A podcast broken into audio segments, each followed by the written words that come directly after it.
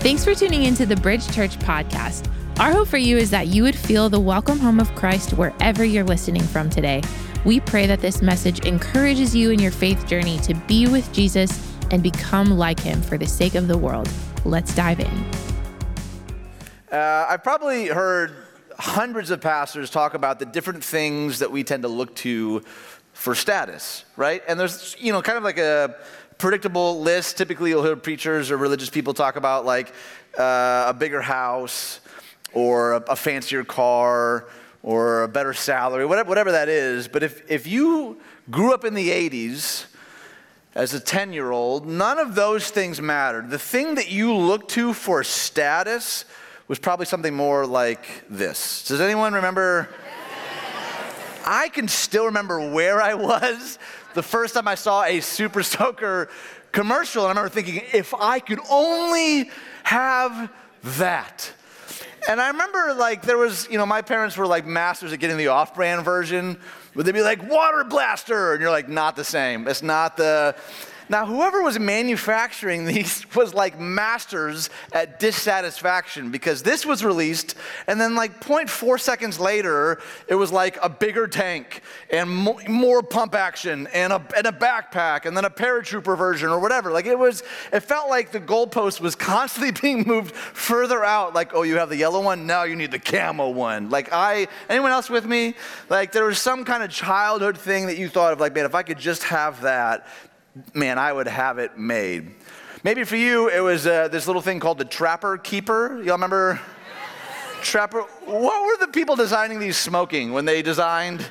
This makes no sense whatsoever, and I was never cool enough to have this one. Here is the actual Trapper Keeper I had, and I thought it was so cool. Uh, what's your excuse? I'm late for class because I was sucked into a parallel universe oh, I thought that was so cool. Like, what a, what a rad excuse. Now, I was homeschooled, so my mom never took that excuse as valid, uh, understandably. Maybe for you it wasn't any of those things. Maybe for you then, and maybe still now, it was about fashion. I'm gonna, I'm gonna trust you all with a photo from my childhood, and I need you all to not judge me, okay? Here's a, no, no one's promising that. I'm gonna show it anyway, because it's that kind of day. Uh, here's an actual photo of me and my siblings, and um, Here's me, yes. Okay, so for some reason, as a child, uh, the turtleneck and parachute pants combo. and I don't know if this was a Midwest thing or not. We didn't call them parachute pants, we called them skids. Like it, and, and the rule with skids was uh, the brighter the color and the higher you could hike them up in your chest, the, the better, right? And you know, you know that you're an 80s child if you hear the word stop and you think either hammer time or collaborate and listen. It's a very divided, but I remember very viscerally like thinking about if I could just have this thing, then I would feel fulfilled. Then I would feel complete. Then I would feel like I'm a part of something. And some of us are still believing those lies. We're in week two of a short three week series that we're calling The Lies We Live, and it's all about confronting the lies that keep us from both recognizing and stepping into our true identity. And just to say it at the onset, when you enter into a relationship with God, He declares you His dearly beloved child. That is your true identity, that is your true status. You are a loved child of God. That is the truest thing about you. He says to me and you, You are my child, and I love you. Now, this three week series is about these three temptations of Jesus in the wilderness in Luke chapter 4. Now, last week we talked about Jesus feeling something, hunger. This week we're going to talk about something that Jesus sees. He's seeing something. Last week, was about trying to get him to doubt the love of the Father, and this week is about trying to get him to doubt the plan of the Father. Last week was about God's provisions. This week is about God's promises. So I want to read the, the whole text in its entirety again, Luke chapter 4, and, uh, and then we'll kind of dive in a little deeper. Starting in verse 1. Jesus, full of the Holy Spirit, left the Jordan and was led by the Spirit into the wilderness, where for 40 days he was tempted by the devil. Not just one or two or three, but for 40 days. He ate nothing during those days, and at the end of them, he was hungry. Fully God, fully man, he doesn't eat, and he experiences hunger. The devil said to him, If you are the Son of God, which is where this lie always begins, if this is true, if this is who you really are, Tell this stone to become bread. Jesus answered, It is written, Man shall not live on bread alone. The devil led him up to a high place and showed him in an instant all the kingdoms of the world. And he said to him, I will give you all their authority and splendor. It has been given to me, and I can give it to anyone I want to. If you worship me, it will all be yours. Jesus answered, It is written, Worship the Lord your God and serve him only. The devil led him to Jerusalem and had him stand on the highest point of the temple. If you are the Son of God, he said, throw yourself down from here, for it is written, He will command His angels concerning you to guard you carefully. They will lift you up in their hands so that you will not strike your foot against a stone. Jesus answered, It is said, Do not put the Lord your God to the test. When the devil had finished all this tempting, he left him until an opportune time. It's worth noting the Bible is not simply about what happened, but what about, about what always happens. We are all susceptible to the lies that tell us a different story about our identity. And we've been talking about, for this series, we're kind of adapting uh, Henri Nouwen's Life of the Beloved, which, if you've not read before, I highly recommend it. And he talks about these three lies that we are all tempted to believe when answering the question, Who am I? Last week we talked about what we called the performance lie, the lie that says, I am what I do. I am only the sum of my accomplishments or how, how much value I can bring. Next week, we're going to talk about something called the popularity lie, the lie that tells us I am what others think. I am only as valuable if someone thinks well of me. And this week, today, we're talking about one of these lies, and it's the possession lie that says, I am what I have. Now, the reason that we're talking about identity is that I would argue like identity drives everything that we do. We talked about this last week. Identity drives activity. What you believe to be true about yourself, about ultimate reality, will inform how you live in the world. What you spend your money and time, what you meditate on, what you ruminate on, what you pursue. Identity drives activity. Put another way, identity determines biography. What you believe about yourself will determine the kind of life that you live. And here's why this is so important something doesn't need to be true to derail you, it just needs to be believed.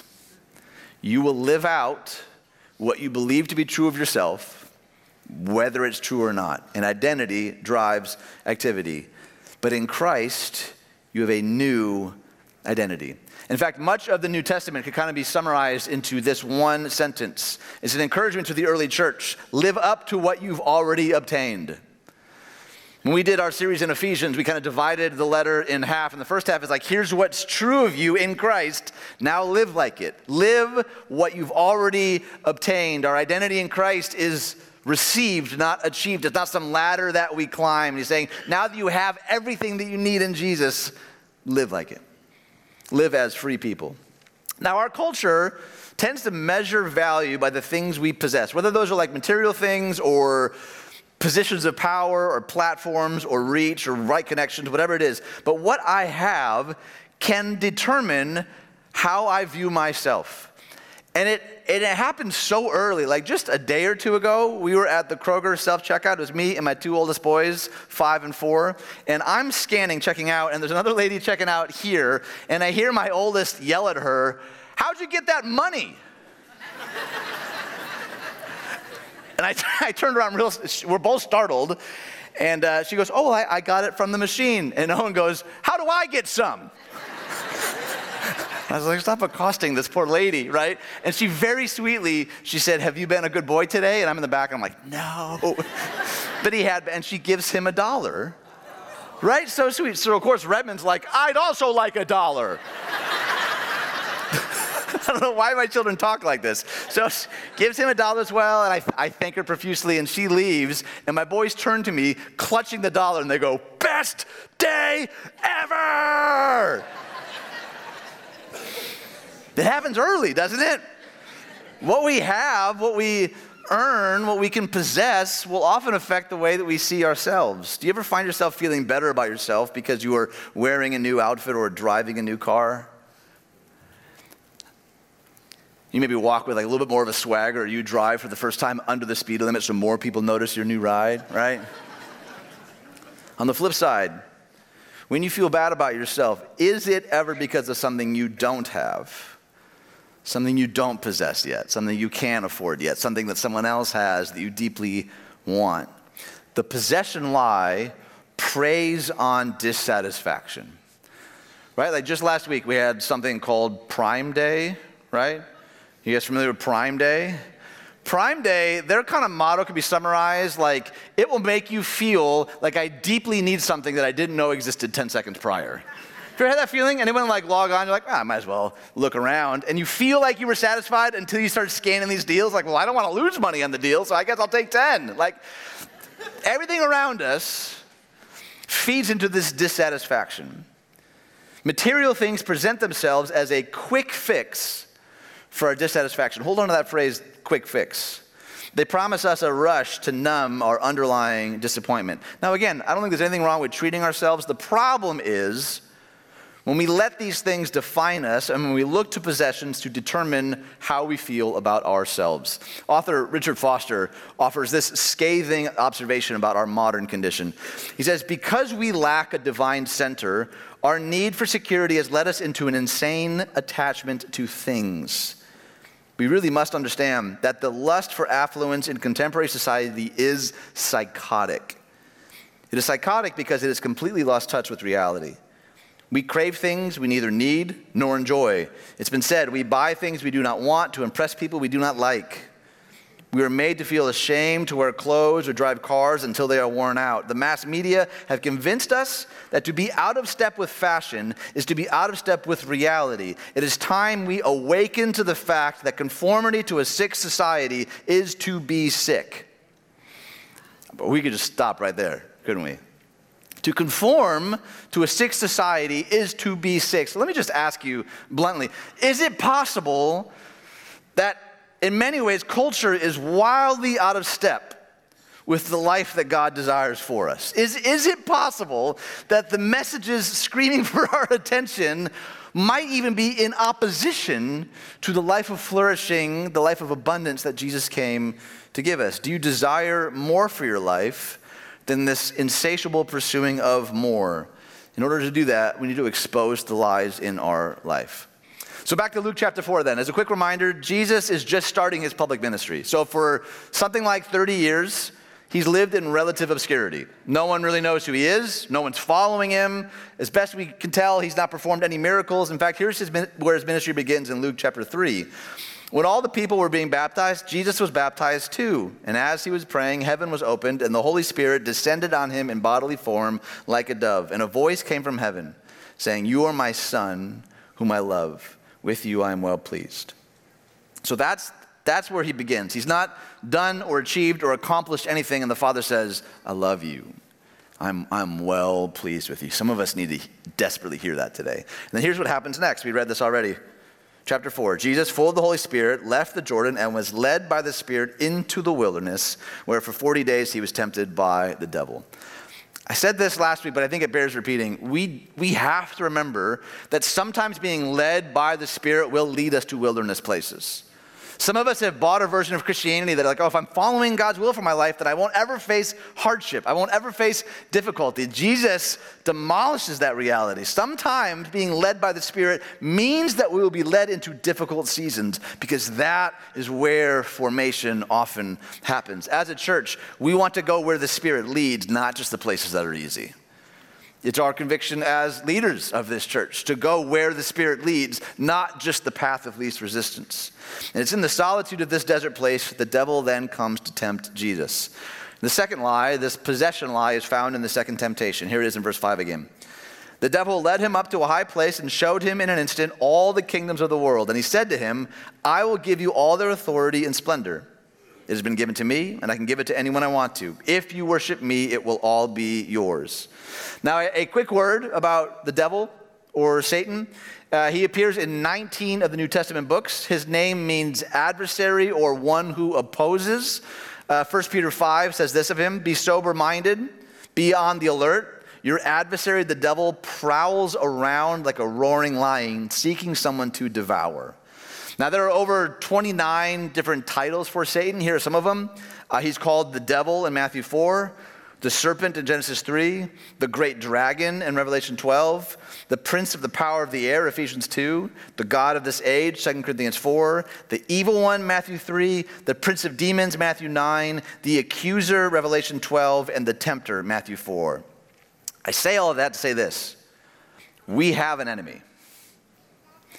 There is an enemy that wants nothing more than for our marriages to fail that wants nothing more than for our children to resent us, to get Christians bickering and arguing and divided over things that ultimately don't really matter. We have an enemy, and if we aren't aware of that, we are already in danger. We have an enemy. Now, he, he uses this phrase uh, in the Gospel of Luke, showed him in an instant. And in the English and the Greek, it's a very strange phrase, showed him in an instant. Some scholars believe he was showing him Rome, or the empires and kingdoms of Rome. But historians will, will tell us that there's not a mountain high enough in the Jeshimon, the desert here, to actually see all of Rome. I actually think it's more likely that it is a vision of some kind. Like Super Bowl commercials have nothing on this vision that the devil, the enemy, offers to Jesus. And Satan comes, as he always does, preaching prosperity. He's saying, I thought your father was a king. You should be feasting, not starving. What, what is the enemy really saying here? He's saying, You're the, you're the Son of God. Look, you're in this terrible place in the desert, all alone. You possess nothing, no food or wealth. You're totally alone. I will give it to you. See, we can bypass any more of this humiliation the enemy's saying, You've had 30 years of obscurity living in an obscure town, 30 years of working your dad's construction business. You've had enough. Don't you think it's time to take what's rightfully yours? Does anyone recognize this temptation in your life? And then Satan makes this serious overstatement in verse 6. He says, It has been given to me, and I can give it to anyone I want to. Not surprising, the enemy has a slightly overinflated opinion of himself, I think although there is some truth to it. In fact, just in the Gospel of John, multiple times in John's Gospel, he's referred to as the ruler of this world. A quick word. It does not mean, I think, that he literally possesses the nations of the world. What I think it means is that he rules the systems of evil that dominate the nations of the world. Now, as a quick aside, and I, didn't, I don't have a great segue for this, but I think it's important. This, this is why, and you'll hear us talk about this a lot here, we need to preach the Bible in context. We need to read and study in context. It's so easy to kind of cherry pick verses and miss the greater context of what's going on there. I found a photo years ago of one of those like real sweet, like verse a day, like tear off calendars. You know what I'm talking about? And uh, I found this one, I just thought it was great. Uh, if thou therefore wilt worship me, all shall be thine like a nice little flower there. It's really lovely, isn't it? To recognize who said this. Yeah, Satan, the devil. so kind of kind of ruins the vibe a little bit of the calendar. This is why context matters. Reading the Bible in context. That's why we need to study in context. Bottom line, Satan is saying, why go it the hard way? If you just worship me now, it could all be yours. No pain, no cross, immediate gratification. Does that not describe our current cultural moment? Our, our obsession with immediate gratification. Put yourself in Jesus' shoes slash sandals for a second. Like, sometimes we see Jesus as sort of this superhero who is invincible, but when Jesus walked on earth among us, he felt things the way we feel them. He wrestled with things the way that we wrestle with them. And in the second temptation, the devil basically says to him, You don't have anything, you're a nobody, but you could be somebody. All this could be yours. Do we recognize where those lies have showed up in our lives? This could all be yours. If. This could all be yours if. Satan is offering him a quick fix to significance, a quick fix to wealth, security, a quick fix to being ruler of everything, a fix that doesn't involve suffering or a cross. And here's a truth that I found to be true, and I think this is true whether you're a Jesus person or not. It's this shortcut your struggle and you'll shortchange your growth. I can't tell you how many times I've been tempted to do this, by the way, to, to cut corners or take the easy way out. I am not saying any of this from a position of like, oh, I have figured it out and I have arrived. I'm telling you this shortcut your struggle and you'll shortchange your growth. Take the easy way out, the quick fix, and it may, for a season, suffice. But you will notice days, weeks, months, years down the road that, man, there was some real growth, some real maturing, some roots that needed to go down deep that didn't because I took the easy way out. This is the temptation a crown without a cross. In fact, Jesus' brother James reminds us of this in James chapter 1. Blessed is the one who perseveres under trial because having stood the test, that person will receive the, what's the word? Crown of life that the Lord has promised to those who love him. And so, what does Jesus have to do to take this shortcut? All he has to do is bow down and worship. And here's something that you need to know about the possession lie it always involves worship. Every time. We maybe don't call it that, but it always does. What you say, what you ruminate on, what you habituate, what you meditate on, what you worry about, it's all worship. Worship is not a Christian thing, it's a human thing. The question is do you know what you're actually worshiping? Do you know what has ultimate place of value and worth in your life? In fact, in a, uh, a few chapters later, Luke chapter 12, and we're going to unpack this in our next series coming up in a couple weeks. Jesus issues a warning that strikes at the heart of this possession lie. He says, Watch out, be on guard against all kinds of greed. Life does not consist in an abundance of possessions. My guess is a lot of us, we don't, we don't see ourselves as a greedy person, right? We all know someone who's greedy. no one's greedy, but everyone knows someone who is. You know what I mean? But Jesus says, watch out and be on guard. Why does he say, why the double warning? I think it's because he knows that greed is sneaky. It's not always going to be as obvious as the enemy taking you up on a high mountain and saying, Bow down and worship me, and all this can be yours. Greed is sneaky, and if we're not vigilant against it, it can easily take hold of our heart. Some of us know this all too well. Greed is simply this insatiable desire for more. I think of this conversation with John D. Rockefeller, who at the time was like the wealthiest person on the planet. And the reporter said, Okay, John, how much is enough? His answer was just a little more.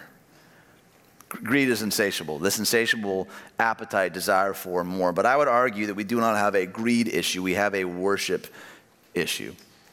And Jesus, again, I don't think is condemning possessions. The problem comes when we look to these things to bring us life, to bring us meaning and purpose. When we fool ourselves into thinking that if I have this thing, whatever it is, that's the answer.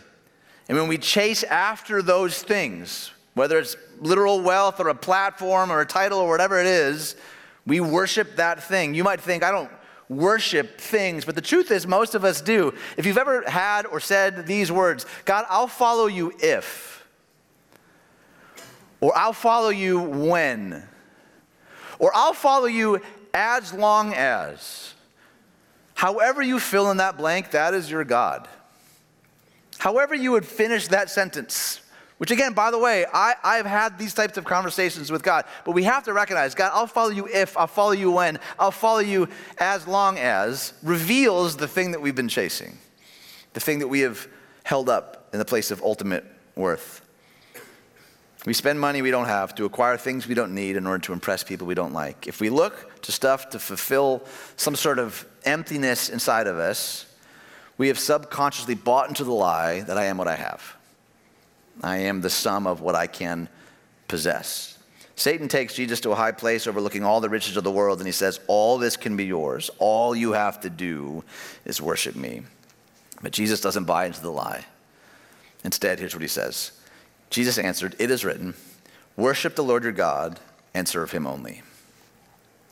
Sometimes we need to preach the word of God to ourselves. You'll notice in Jesus' responses, he's now said twice, It is written. It's hard to respond to these temptations with it is written if we don't actually know what is written. Because difficulty does not nullify truth.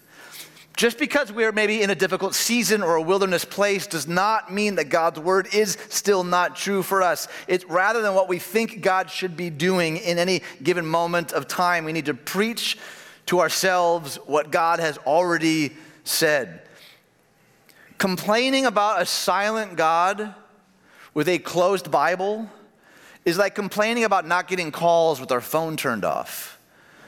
Like God has given us His word, and I'm not saying it's some sort of like magic potion that you'll flip to and it'll give you the exact solution to your issue, but some of us are so worried about not hearing from God with our Bibles closed shut. We need to not just simply read or glance, but study, immerse ourselves in, to live in His word, and to preach it to ourselves and each other regularly, to remind ourselves of the truth of what His word says. Jesus says to the enemy, No, only my Father gets first place in my life. I'm not buying what you're selling. And here's why that's so important. This is a truth that I would love for us to kind of wrestle with together is that every temptation comes with a promise and a price. Usually the promise is over exaggerated and the price is under exaggerated, right? When you think about how, even think about how modern day commercials are, do you ever think about how insane it is that, like, usually the depiction is if you buy this certain brand of chips, all your parties will be off the hook for some reason, Matt, right? If you buy this beer, all of your friends magically become supermodels just overnight. Like, it's, if you do this thing, this will be your reality. It oversells almost always and tries to hide the price. Every temptation comes with both a promise and a price. Do you know why Jesus was able to reject the lie and resist the temptation? It's because he knew who he was. And he didn't just like know who he was, he was like rooted in it. He didn't need all of the riches of the world to feel secure. He knew that he was the son who the Father loved. His identity was grounded in that, and that was enough. Doesn't that sound like the life abundant? That's who I am. Therefore, I don't have to keep chasing this. I get to opt out of the rat race that so many people are caught up in, thinking, oh, if I could just get this one thing, that would somehow fill the void in my life. That's where our identity needs to be grounded. God declares of us in Christ, You are my child. I love you. I am well pleased. You are not what you have. We can stop chasing after these possessions. We can stop looking to them to fulfill us. We can stop worshiping things one of my favorite theologians is a man named N.T. Wright. And he talks about uh, confronting the possession lie this way. He says, At the heart of our resistance to temptation is love and loyalty to the God who has already called us his beloved children in Christ and who holds out before us the calling to follow him in the path which leads to the true glory. In that glory lies the true happiness, the true fulfillment, which neither world nor flesh nor devil can begin to imitate. In fact, I would argue nothing breaks the possession lie quite like worship. That's why often when you see people even worship, very few people worship with fists clenched. There's like something ontologically in us that knows this is, this is how I worship. O- open hands. God, all of this is on loan to me in the first place. You are the one of ultimate worth. So instead of measuring ourselves by what we have or what we've achieved, we give away. We recognize, like we prayed at the beginning God, I'm just a manager of your portfolio. That's your money, your resources, your time, the talents, the gifts, whatever God has planted in your heart, however He's wired you, you are a steward. That's how we break this lie by saying, like, God, it's all how can I make you known through whatever it is that you've given me? Generosity is worship because it rejects bowing down to things and instead reflects our trust in God. That's why Jesus said it is more blessed to give than receive. Do you know why? Because true life, the abundant life, does not exist in the accumulation of stuff.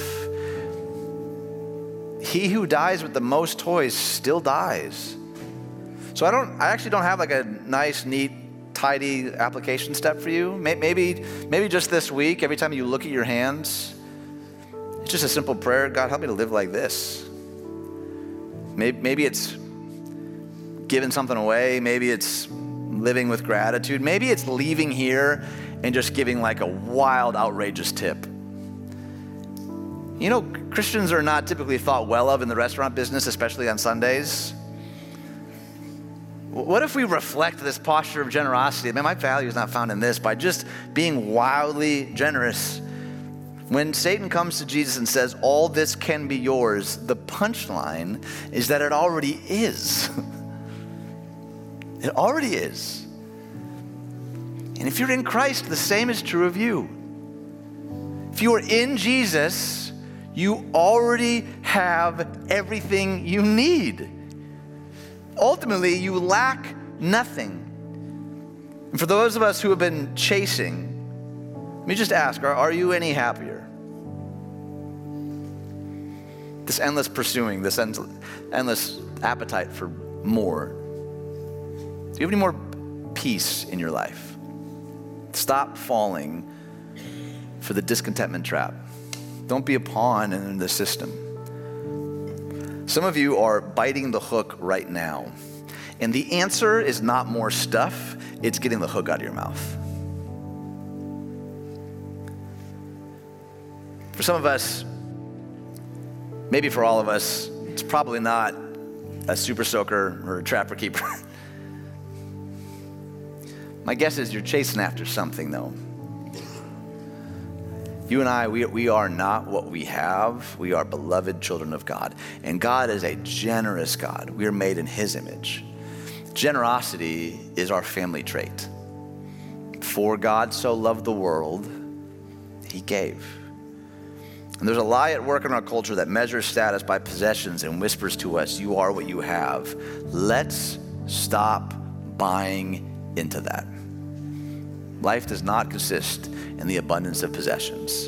It's found in being the beloved child of God. And you already possess that through the blood of Jesus, through the finished work of his death and resurrection. May we come to truly understand that that is enough. Thanks so much for joining us. And for those of you who support our mission, thank you for your joyful generosity. It's because you give that we're able to see lives changed forever by the gospel.